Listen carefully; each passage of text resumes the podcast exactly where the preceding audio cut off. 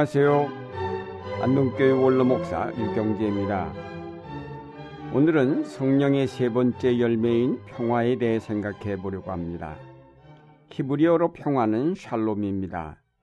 이 말은 완전하다, 건전하다 는 뜻을 가진 샬렘이란 동사에서 파생되었습니다.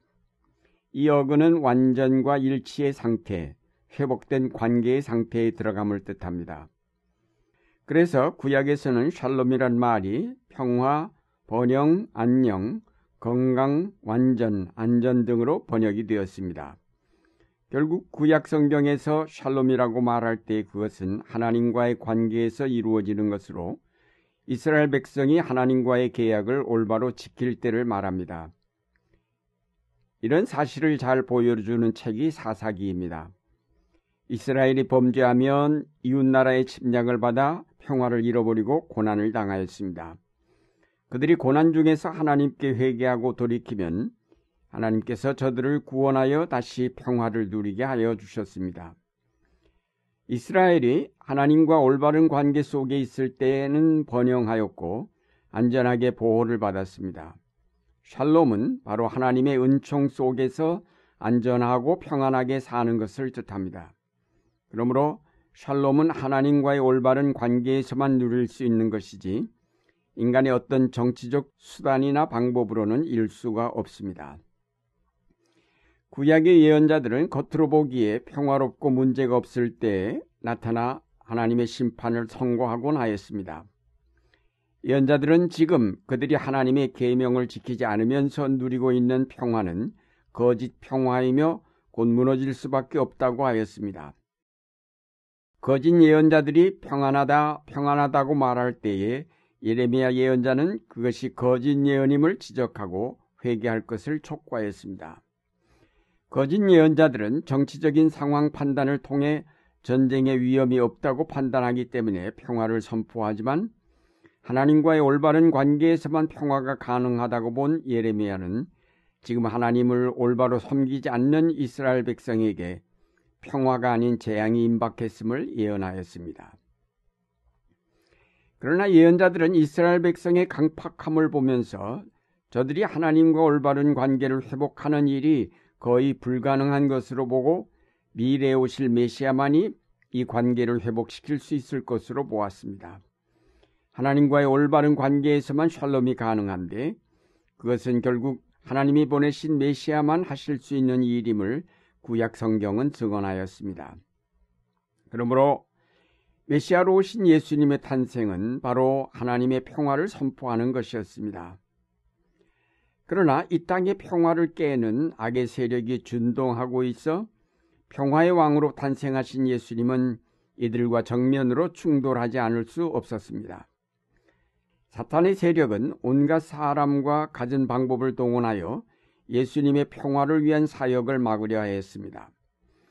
평화의 왕 예수 그리스도의 오심은 어쩔 수 없이 평화를 위하여 싸우실 수밖에 없는 투쟁의 삶이 되셨습니다.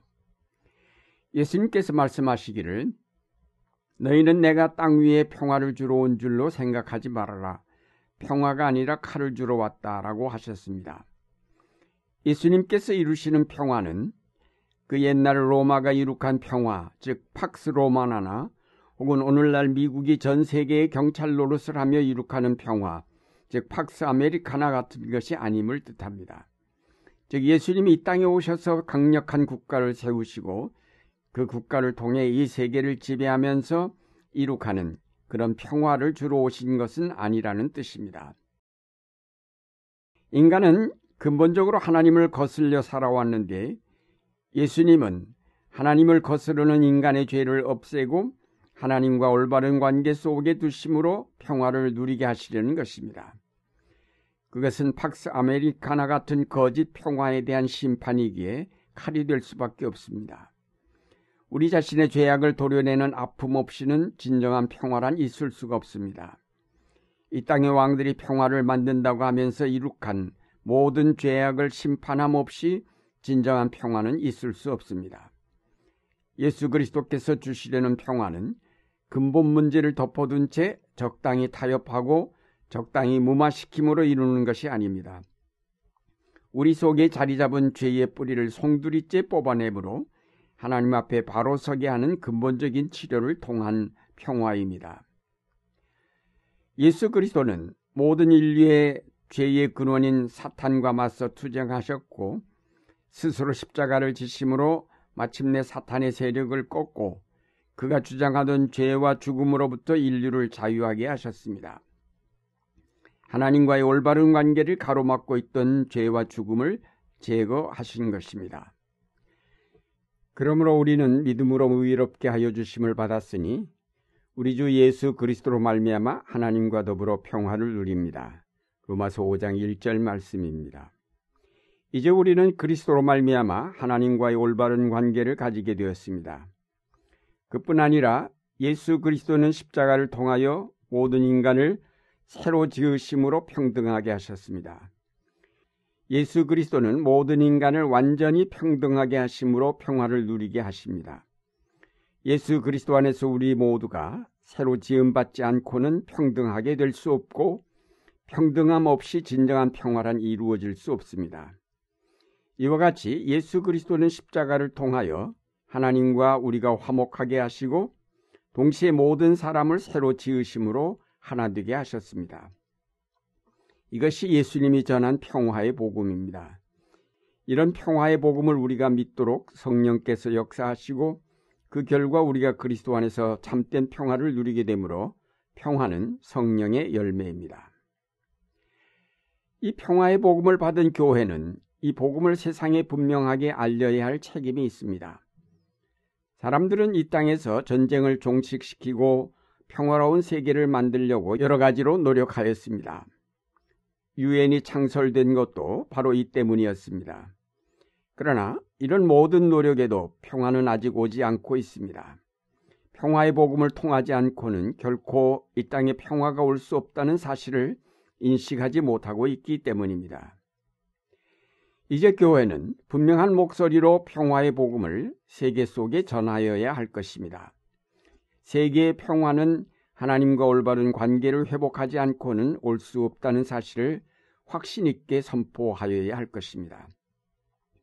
우리 민족의 평화와 통일도 하나님과 올바른 관계가 이루어지지 않고는 이루어질 수 없다는 확신을 교회가 분명하게 밝혀야 합니다. 그러나 단순히 복음을 전하는 것만으로는 충분하지 않습니다. 하나님이 요구하시는 정의가 이 땅에 실현되지 않고는 그와의 관계를 올바로 할 수 없습니다. 따라서 교회는 불의와 악이 있는 곳에서 언제나 정의를 실현하고자 투쟁하지 않으면 안 될 것입니다.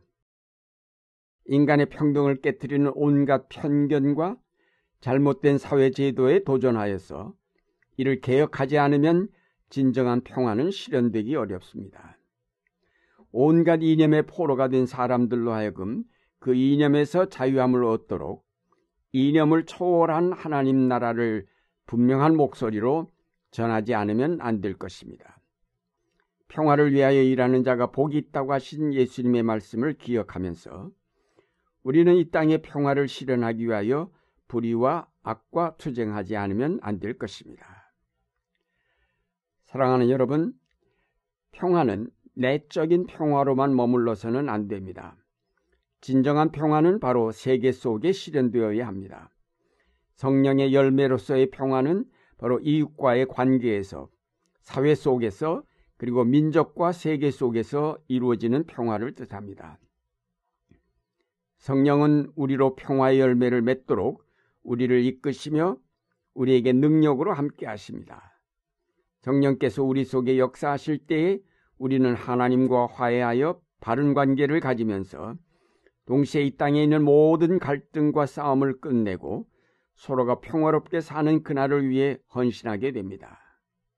이제 가정의 평화, 교회의 평화, 민족의 평화, 더 나아가 세계의 평화를 위해 그리스도 안에서 변화된 삶을 이루어 가시는 여러분이 되시기를 바랍니다.